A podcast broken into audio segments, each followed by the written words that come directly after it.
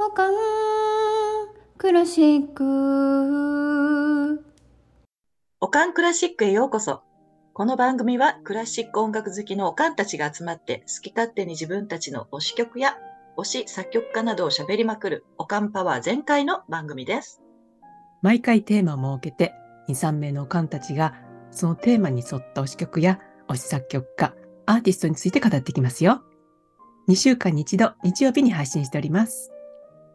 はい、始まりました。こんにちは、いくこです。こんにちは。えー私はスピリチュアルラジオというポッドキャストをしています。よろしくお願いします。よろしくお願いします。シージャと申します。えーシージャのテーブルトークというポッドキャストと、えーオランダ発物語というポッドキャストをしています。どうぞよろしくお願いいたします。お願いしおます。願いします。はいえー私はシドニー在住の猫うさぎと申します。シドニーの猫というポッドキャストを配信しています。よろしくお願いします。よろしくお願いします。はーい。それでは今日も参りましょう。はいえーとですね、今日はなんと、あのーアメリカ・コロラド州からのイクコさんと、オーストラリア・シドニーからの猫うさぎさんと、で、私、オランダからのシージャという、すごいですよね。三 大陸をまたがって。三大陸。地球は丸かったです。そうイクコさんとこ今、何時ですか？今朝の5時過ぎですね。朝5時過ぎね。すごい、すごいですよね。すみません、こんな朝早くから。全。然大丈夫です。シージャさんは今何時ですか？私のところはオランダなんですけど、13時16分、昼間ですね、真っ昼間です。あ、はい。はい。えー猫さんシドニーは今、はい、午後の、えー10時15分ぐらいですね。ああ、そっか。すごいそういうね。時間に。ね、うんはい。3, 3地点中継でお送りしますって感じですねで。ございます。非常にインターネットな ガンクラシックでございます。ということそうで。ですね。はいはい。ということでですね、いくこさんから今回のじゃあテーマをご紹介していただこうかしら。はい、えー今回のテーマですが、え5回前からね、引き続きの りょうさんからいただいたリクエストの一つ、えー私のバッハとなります。えーりょうさん、ありがとうございました。えー音楽といえば、バッハ先生なしにはね、語り尽くしていけませんよね。よね。本当にうね。音楽の父でしたっけ？そうです、そうです。このでも、りょうさんには非常に助けていただいてますね。私たちねあ、。そうですね。もうりょうさん、おんぶに抱っこにねえ、本当。5回も。ね、もうりょうさんに捧げる番組ということで。そうですね。捧げてをさせていただきます。ましょはーい。え、まずはね、シージャさんにバッハ先生の曲をはいご紹介いただこうと思います。よろしくお願いしう。ます。はい、承知しました。えーはい、今日のお題は、推しのバッハ曲、私のバッハということで、あの、ご想像の通りね、これまた一曲を選ぶのに、えー先ほどまで悶絶しておりました。はっていうのも、あのね、さっきも出てきましたけど、音楽の父ということで、バッハはね、生涯で、えー1000曲以上もの曲を作ったと言われるほど、えー多作な方で、なおかつうんご本人がバイオリン、えービオラ、チェロ、そしてオルガン、えーチェンバロあ、チェロは違うのか。バイオリン、ビオラ、チェンバロ、そして、えーオルガンを演奏されて、かつ指揮も行っていた方だったんですよね。中でも、うん、オルガンの演奏力がめちゃくちゃ高くって、まあ、オルガニストとしての名声がドイツ各地に広まっていたとのことなんですけれども、1000曲以上の中からの1曲ってちょっとすごくないですか？かなり難しいですね。すごい。もちろん1000曲も知りませんけど、でもすごい大変ですよね。うんうんで、バッハというと、あの、私の中ではね、この季節にはこのバッハを絶対聴かなくちゃっていうものが、まあ、必ずいくつかありまして、例えば、うんと、我が家ではクリスマスの時ですとか、えっと、それは私のクリスマスレッスンの時もそうなんですけど、絶対にバッハのクリスマスオラトリオも結構大音量でかけますし、で、イースターですね。えー復活祭の時期になると、もうマタイ受難曲は絶対に必須なんです。なるほど。う んで、あの、まあ、バイオリンを弾く次女が課題曲で練習するバッハの曲も非常に多いですし、うんえっと、ピアノを弾く長女がね、練習するのも、あの、バッハの曲もすごく多いし、とにかく魅力的な曲が多くて、えー難儀したわけなんですけれども、少し若い頃のお話をしますと、あの、はいバッハのね、チェロ無伴奏が大好きで、えーよく聴いていたんですが、私からはですね、ぜひこのバイオリンの無伴奏も聴いていただきたいということで、バッハ無伴奏バイオリンパルティータ第2番二単調のシャコンヌ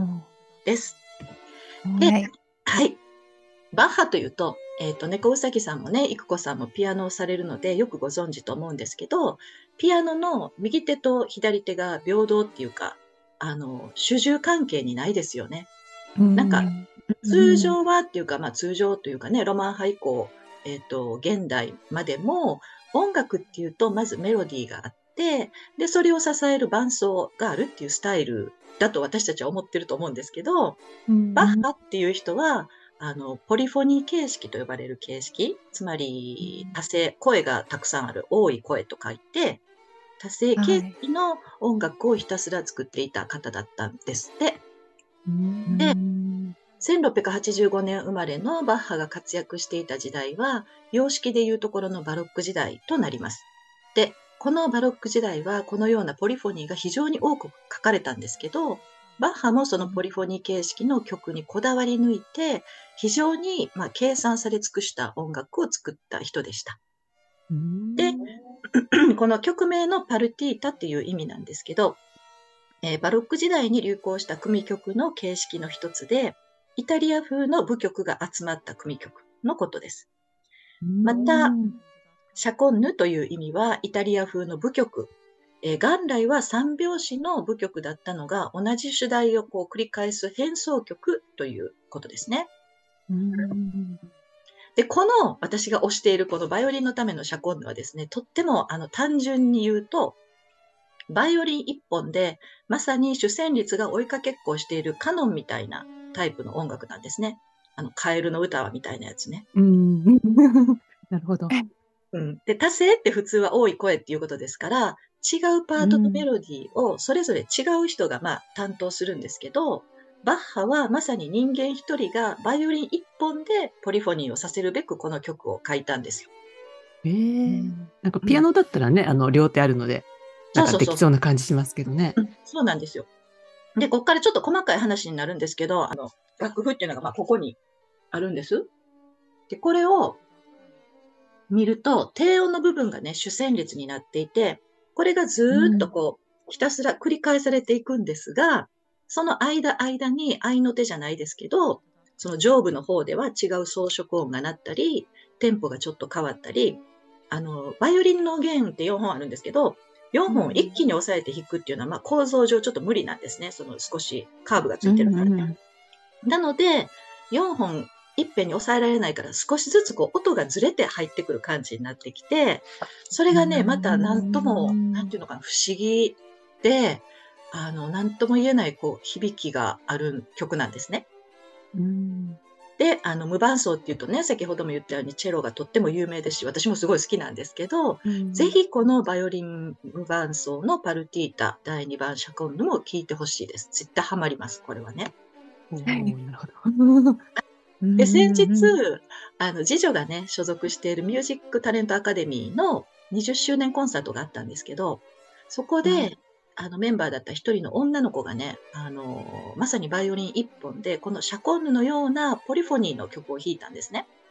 すっごい素晴らしくて、バッハかなって思ったんですけど、プログラムを見ると、ベストホフって書いてあったんです。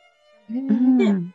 このベストホフのことをちょっと調べてみると、あの、まあ、バッハが書いたように、バイオリン一本のために書かれた曲ってそんなに多くはないんですが、1696年、バッハが11歳の時に、このベストホフがもうすでに作ってるんですね、一個ね。で、彼は初期バロックの作曲家で、あのバッハにもすごく大きな影響を与えたってあるので、本当まさに私がその彼女の演奏を聞いて、あれバッハかなって思ったのにも、まあ、合点がいったっていう感じです。うんそうなんだ。へえなんだ。そして、えっと、概要欄にはですね、今回どの方のやつをあの載せておこうかなと思ったんですけど、後藤みどりさんの演奏された YouTube の動画をね、えー上げるようにしたいと思います。大変素晴らしいので、ぜひ見ていただきたいです。で、ちょっとここで脱線ですけど、このね、後藤みどりさんは幼い頃からのね、超英才英才教育ですっごい才能をうん発揮された方ですけど、10歳の時に、あの、ニューヨークのね、ジュリアード音楽院の入学オーディションで、このバッハのシャコンヌ、バイオリンの方のね、シャコンヌを通しで演奏して審査員をびっくりさせたって、ウィキペディアに書いてあったのをさっき発見しました。10歳。うん10すごい。えー、すごすぎる。全部で大体4 4分ぐらいなんですけど、いや、すごいなぁと、あの、思います。ぜひ、現現代の彼女が弾いてるものですけど、聞いていただきたいと思います。そして、はい。このシャコンヌなんですけど、ブゾーニという方がピアノ用に編曲したバージョンもあるんですね。で楽譜も多分絶対入手できるはずなので、ちょっと興味が湧いてるのでね、ぜひゲットして弾いてみたいなと思ってますし、ブラームスのこのシャコンヌを左手の練習のためのピアノ版として編曲をしていたり、他にも、管弦楽版など様々に編曲されているそうですので、えーいろいろね、楽器違うとどんな風に印象が違うのかなっていうのも、うんと合わせて楽しめる曲かなと思います。ななるほ。ど。はい。えーピアノも聴いてみたいですね。聞いてみたいですよね。うん。ね。ね、確かにバッハ先生ね、あの、左手のメロディーからこう、そのまま右手にこう移っていってとかね、うんなんか本当にあの、こう、つなげていくっていうのがね、すごくバッハ先生っぽいですよね。そうです。よね。だからうん。ね、弾く側としてやっぱり左をかなり一生懸命練あの強く訓練しとかないと、右と、なんていうの、主従関係にあるように聞こえちゃうといけないわけですから、うん。その辺結構ねう、んバッハの練習するときって、あれでしたよね、いつもね。ね先生にもよく言われてましたようね。ん なんで、ピアノはね、ちょっと音が柔らかいじゃないですか。だから、あの、やっぱオルオルガンに、あの、バッハ先生はちょっと向いてるのかな、なんてね、思ってたんですけど。うんありますよね、きっとね。でもほら、最近はさ、あの、なんだっけ、バッハ、あれ、名前忘れちゃった。オランダにも一人すごい有名な日本人の演奏家がいらっしゃるんですけど、あお二人ほどいらっしゃるのかな？なんかバッハの昔ながらの、えっと、例えばバロック弓を使ったりとか、で、うんバロック時代のお楽器を実際入れて、名前忘れた、バッハ楽団みたいなのがあってね、それでご活躍されてる方がいらっしゃいます。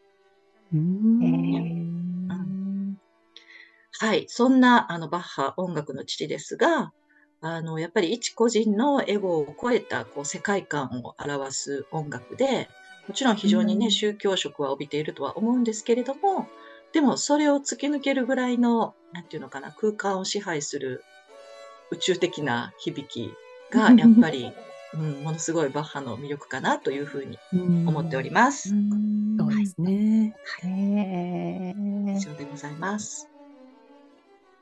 実はですね、私、バイオリン少しやってたことがあって、お本当にね大人に、大人になってから始めたんですよ。おー、すごい。うんうん。でもね、今、今眠っちゃってるから、うん。なんかいつもね、頭のどっかにもあるんですけど、と、一個さん、人にバレエやりなさいとか言う前に、ねバイオリンさしてください。でもね、なんで始めたのかな。うん。あの、昔、2003年から6年間、シンガポールに住んでいたことがあって、はい、はい。その時に、なんかバイオリンを始める、なんか新しいことを始めたいなみたいなのがあった時に始めたんですよね。うん。そう、4すごい。年、え、あと日本にいた時だ、引っ越してからもやってたから、でも、たったの5年間ぐらいだったんですけど、でもすやったの。ごいじゃないですか。うんすごい難しかっ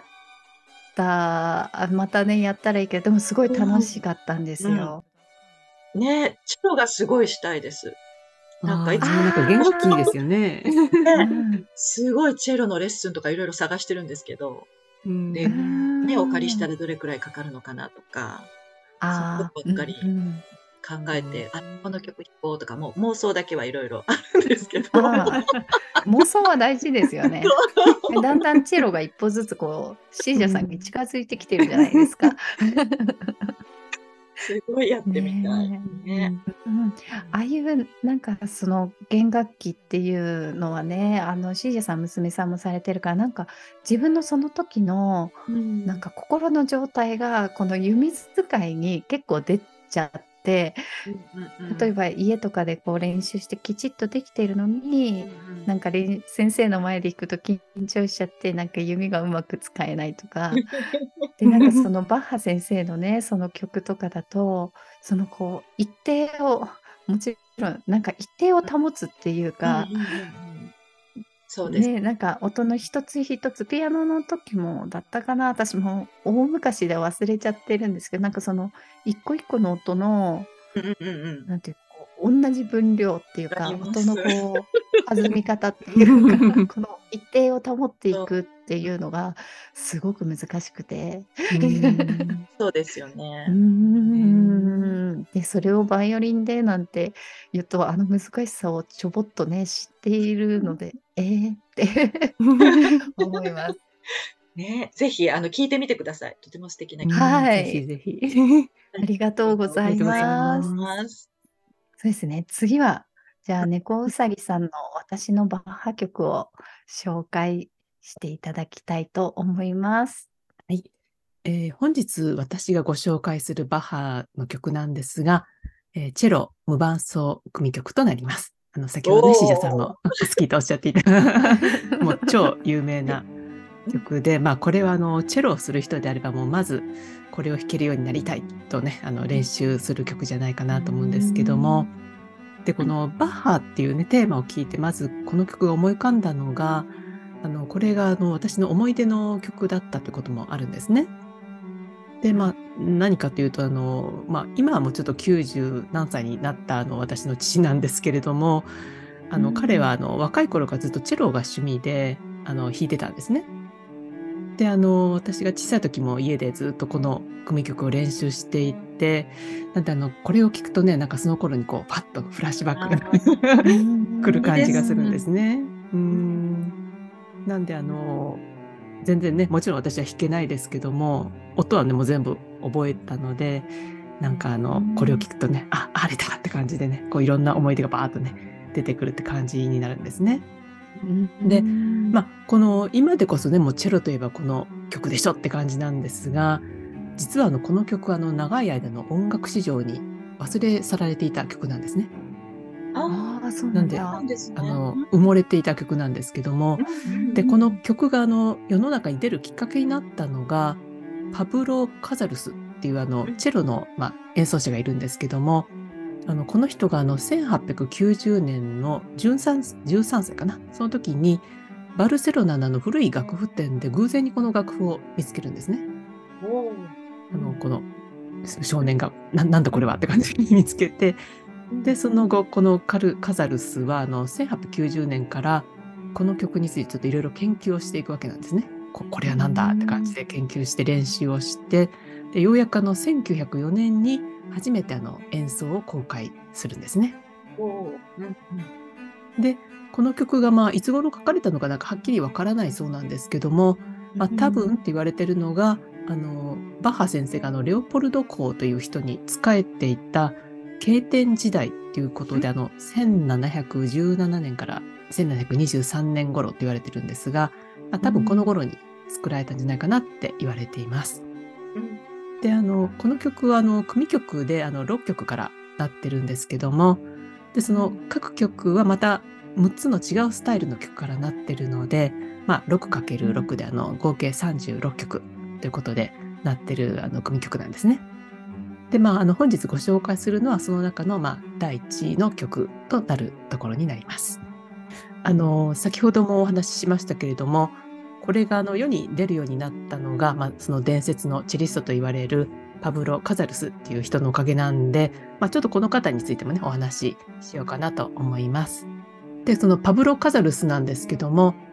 1876年に、スペインのカタルーニャのところで生まれた方なんですね。で、早くからこの世界的名声を築いた人で、で、あの、指揮者のフルト・ベングラーという人がまあいるそうなんですが、この人はあのチェロ奏者としてのカザルスのことをパブロ・カザルスの音楽を聴いたことのない人は弦楽器をどうやって鳴らすか知らない人であるとまで言った人なんですね。であのあとカザルスはあの平和活動家としてもなんか有名だそうであの音楽を通じて世界平和のためになんか行動した人らしいんですね。であとあの演奏家の憧れの楽器というあのストラディバルイスっていうのはあると思うんですがカザルスはあの、自分にはもったいないとかあとまたあの音色が自分に合わないと言ってあのこれを使わずにマッテオ・ゴフリラーという人が晩年の、えー、1733年に作成したあの楽器を愛用していたってことなんですね。で、まあ、このカザルスっていう人なんですがこの名曲を発掘しただけじゃなくってチェロの演奏にもあの革命を起こした人なんですね。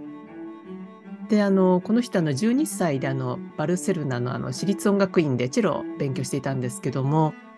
あの先生から教えられたチェロの演奏方法にすごく違和感を抱いてあの独自の演奏方法の研究をまた始めるんですね。なんか、ね、研究好きな人なんですけども。であの当時のチェロの演奏っていうのがあの両肘を両脇につける形らしかったんですね。なんですごくなんかこう窮屈な感じでここんな感じで弾いてたらしいんですけども、でこの状態であの右手はあの手首を持ち上げ加減にしてあの前腕だけで弓を扱ってであの左手あのあのまあ、チェロの弦を押さえる方は、指の間をまあ広げずにこう滑らす感じで音をなんか音程移動させたそうなんですね。でこれでちょっと変だということで、このカザルスは、まあ、この両腕をあの脇から離して、この自由に弓をね、今のようにあのまあ動かして表現性を広げて、であの左手の方もあの指の間隔を広げて、でまあ、同じポジションでもあの半音広く弾くことができるようになんか改良して、うん、まあ今のね、まあ皆さんが弾いてるようなあのチェロの演奏法に、まあ、なっていったということで、まあ20世紀というかね、まあ今のこういう素晴らしい演奏はこのカザルスがいなければななかったんじゃないかと言われてる感じなんですね。なのでまあ概要欄にはね、そのチェロに革命を起こしたのをカザルスの演奏を貼ろうかなと思ったんですけども、ちょっとあの YouTube の録音がなんか古いもので、ちょっとあんまり良くないのと、で、あの、うん、素晴らしい方なんでしょうけど、あの、私の好みにはちょっと、あの、合わなかったので すいません。大事なとこですね。で、あの、この、えー、ミッシャー・マイスキーという人のものをあの貼っておきますね。で、まあ、この方はあの、ラトビア出身のユダヤ人のチェロ奏者で、まあ、非常にあの繊細にあの綺麗にあのまた感情がこうね高まるようにこう盛り上がっていくところもとっても素敵な演奏なので、うん、あの、うん、まあ、前回のね、あの私のあの配信であのピアノでトリップすると私は言ってたんですけども、この この無伴奏チェロもね、あの私あのエアチェラをしながらね、聴いて、曲が盛り上がるとね、まあトリップをしたの いつも聴いてるわけなんですね。なので、あのね、ぜひ私もあの、本当のね、チェロを習って弾いてみたとこなんですが、ちょっと無理なので、あの、エアチェロであの我慢してます。とりあえず、あの、とてもね、あの、もチェロ一本なんですけども、すごくあの素敵な曲なので、皆さんにもね、ぜひ聴いていただければなと思います。ありがとうございます。ありがとうございます。ます。おー。すごいですね。このチェロを昔はその脇をこう締めて演奏していたっていうのは初めて聞きました。ねねどどうやって弾いてたんでしょうね。ねすごい難しい。すごいです。窮屈だしね、変ですよね。なんかそういうのを聞くと、他の弦楽器ももしかしたらバイオリンも、こうやって弓もね、あの、なんか短めてこうやってやってたのかなとかね。ね何かね、やっぱり弾き方もね、ねどんどん変わっていってるのかもしれないですね。えー、えー、すごい。あの、猫うさぎさんのエアチェロでトリップっていうのは見たいですね。あのエアエアバイオリンもしてますから大丈夫です。ですね。お父様のチェロがご実家にはね、あるということですよね。ああ、昔はね、え、ありましたね。今はないんですか？ああ、もう今はね、もう実家もなくなっちゃったので、ああ、そうなんですもうね。父もあまりにも、もう、年を取ったのでもう弾かないんですが、うー。うんんやっぱりね、チェロの音色はね、素敵ですよね。そうです。素敵ですよね。ああ、そうか。すごい。じゃあ、もう音楽がもう子供の頃から猫うさぎさんのこうお家のね、中にはもう生まれた時からこう溢れていたっていうか。ねうん、そうですね。うんうんまあ、音楽でね、あの、両親が、まあ、出会ったというところがあるそうなので、ああ、そうなんですね。。お母さんも楽器をされるあ母はあの音大に行ってたんですね。ああ、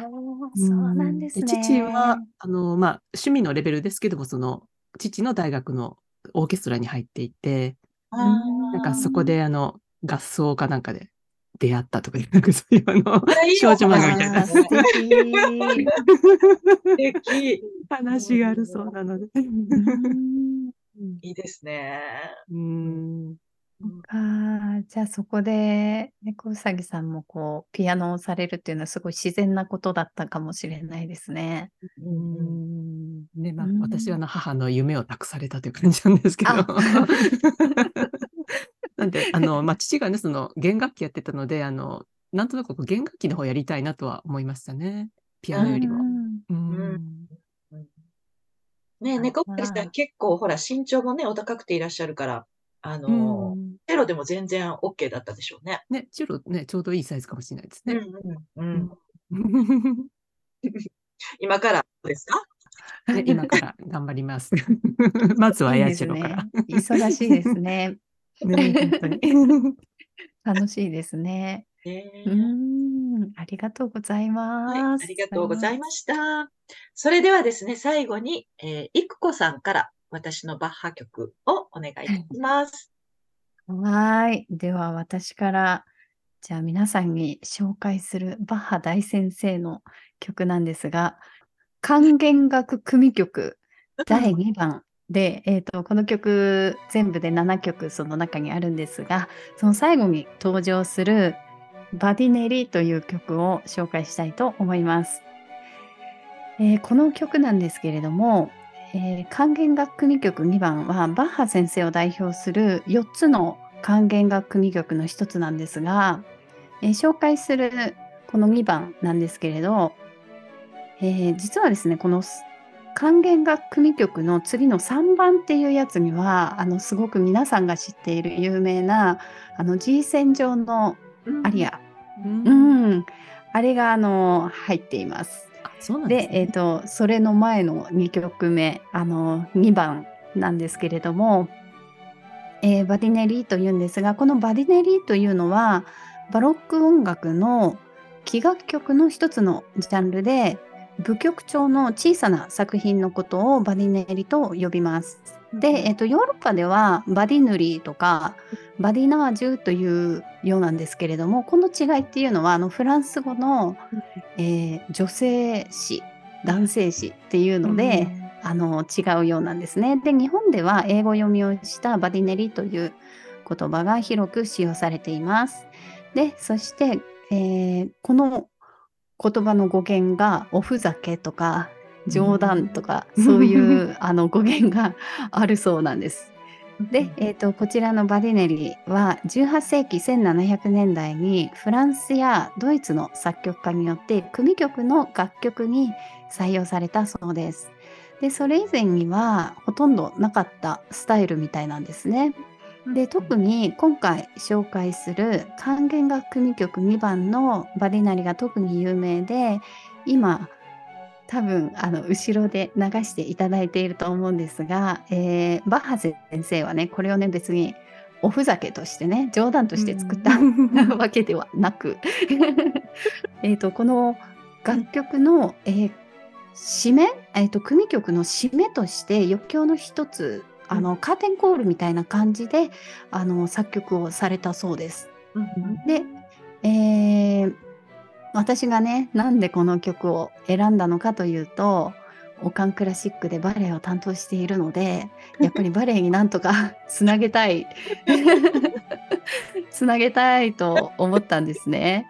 ね、なんですけれども、あの、バッハ先生はね、チャイコフスキー先生みたいに、あの、バレエに特化した曲っていうのは、あの、作っていらっしゃらなかったんですね。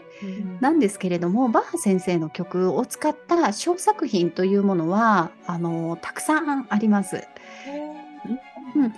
で、私も、ああ、あれがバッハ先生の曲だったんだってわからなくても、その曲で踊ってたりとかいうことが、結構こう、なんかいろいろ聞いてると、あの、あったんだなっていうことに気がつきました。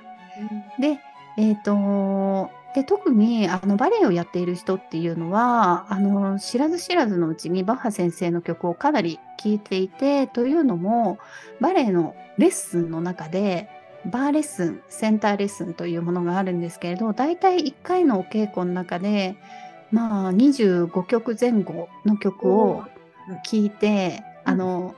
踊っているんですね。で、その中にバッハ先生の曲は使われていることがとても多いです。で、私が今回紹介するこのバディネリっていうのは、えー、だいたい1分20秒ぐらいの短い曲なんですけれども、メインの旋律をフルートが奏でています。で、このフルートも、あの、今のね、みんなが知ってるこうシルバーのキラキラしたフルートではなくて、あの、木管のこうリコーダーみたいな感じの、ちょっとぶっといフルートなんですけど、それ、うん、そういう楽器をもともとは、あの、木のフルート使用されていて、で、えーチェンバロ、バイオリン、ビオラ、チェロなどが伴奏をします。私のこの曲のイメージとしては、鳥たちがね、こう気持ちがいい、爽やかな朝に、みんなであっちの木、こっちの木に飛びながら遊んでいるというような感じのイメージが頭に浮かぶんですけれども、そんなイメージを表現する感じで、えっ、と、バレエの中で使うときは、足をね、素早く動かしてね、こう、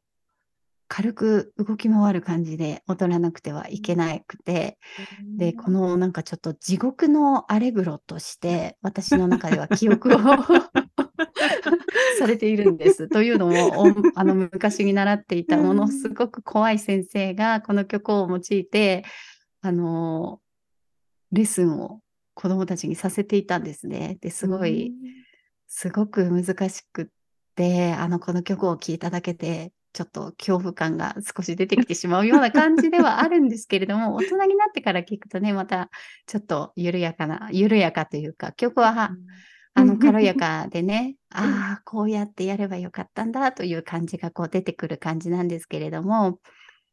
で、えっ、と、このコロナの私がこの曲をまた再びこう耳にするようになったのは、えーコロナの間にですね、あの、みんながシャットダウン、世界がシャットダウンしている間に、世界中の有名なバレエダンサーの人とか、先生たちがオンライン上でレッスンをしたりとか、インスタグラムの中にね、こう、自分の動画をこう出したりとかっていうことがすごくこう広まっていったんですね。で、えーその延長線で、えー私がね、若い頃にすごく憧れたロシア出身の世界的バレエダンサーで、今はね、バレエの指導をね、されているウラジーミル・マラーホフさんっていう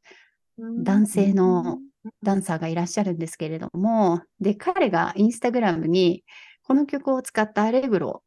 をいろいろ投稿されているんですね。で、うん。マラーホフチャレンジっていうハッシュタグまでついて、みんなが その彼の動きを頑張って チャレンジするっていうやつが、あの、結構あるんですけれども、これの、この彼のインスタグラムで、あの、私の脳内で結構頻繁にこの曲が、あの、紹介されます。で、私はこれをね、あの、ちょっとシェア、あの、ど。お見せしたいと思ってうんいますので、これをちょっと今、えー出します。おね、えっと、こちらが、あの、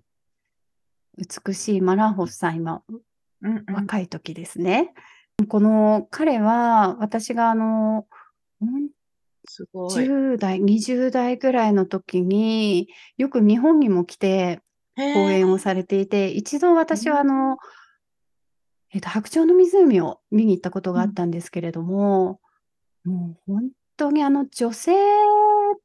ダンサーがおまけになるような、すごい。あの本当にカリスマ性のある美しいダンサーで、もうあのー今こちらでインスタグラムで出しているやつは、あの、もうね、だいぶむもう何年も経っているんですけど、今でもまあこう手足の長さがわかるかと思ったらもっと細くて、もう首もぐーんと長くて、もうすっごい美しくて、もう本当にあのバレエの全体的な作、なん、なんていうんですか、こう白鳥の湖の全体を見ているんですけど、もう彼自身が放つ光というか、舞台上でのカリスマ性がもうものすごくて、私はびっくりしたんですよね。で、やはりバレエを見に行くとね、やっぱ女性ダンサーがやっぱメインっていうかね、特にクラシックバレエの場合は、あの、女性ダンサーが、にやっぱ目が行くことが多いんですけど、男性ダンサーにすごいこう、惹かれてしまうっていうのが、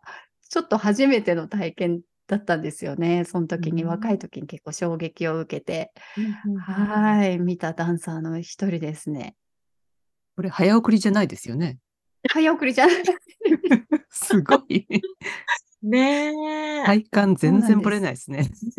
そうですね。足だけが動いてる。すごいな。そうなんですよ。で、これがチャレンジになっていて、あの、たくさん出しているんですよね。で、私はこの、これはバーレッスンの、あの動きなんですけれども、これをトーシューズを履いて、センターで、あの、ひたすらこの1分20秒の曲、1曲分、こう、た、こう、立ったり降りたり、立ったり降りたりって、それはもう足の訓練になるんですけれども、すごい大事なね、訓練ですけど、うん。地獄なんですよね。地獄の特訓ですね。すごい。でもインスタグラムでちょっと垣間見えた、その彼の裸体、あの、後ろで、はいめちゃくちゃ綺麗ですよね。すっごく綺麗。オブジェみたい。麗ですね。はーい。そうなんですよ。すぐに出せなくて失礼しましたね。これがね、あの、こちらのね、インスタグラムのマラホフさんのインスタグラムも概要欄の方に貼りたいと思いますし、あと曲の方もね、あ、の、概要欄に貼らせていただきますので、うんうん。ね、よこのく曲、曲、よく聞く曲ですよね、こちらね、ピアノよね、く聞く曲なんですよね。うん。なんかどこで聞くんだろうというのはあるけど。うん。そうどこで聞くんですよね。なんですよねなんか聞いたことはね、ありますけど。聞いたことありますね。うんテレビとかで使練われたり習もしたことあると思う。うん。ああ、そうですか。うん。うーん。そう。なんです。で、実際には、あの、こう、えっと、これはで、あの、今お見せしたのがバレエのやつなので、その動きに合わせて少しゆっくりなんですけれども、あの、クラシック、あの、普通にこう演奏会として音楽家の方が演奏される場合は、心持ちもう少し早いうんバージョンが、うん、ありますね。はーい。ありがとうござあいます。りがとうございます。ひここさんの地獄の。ね地獄の、はい、アレグロですが。ありがとうございました。えーこれら、らの曲は、あの、Spotify や YouTube のリンクを概要欄に貼っておきますので、ぜひ、えーご覧になってまたお聴きください。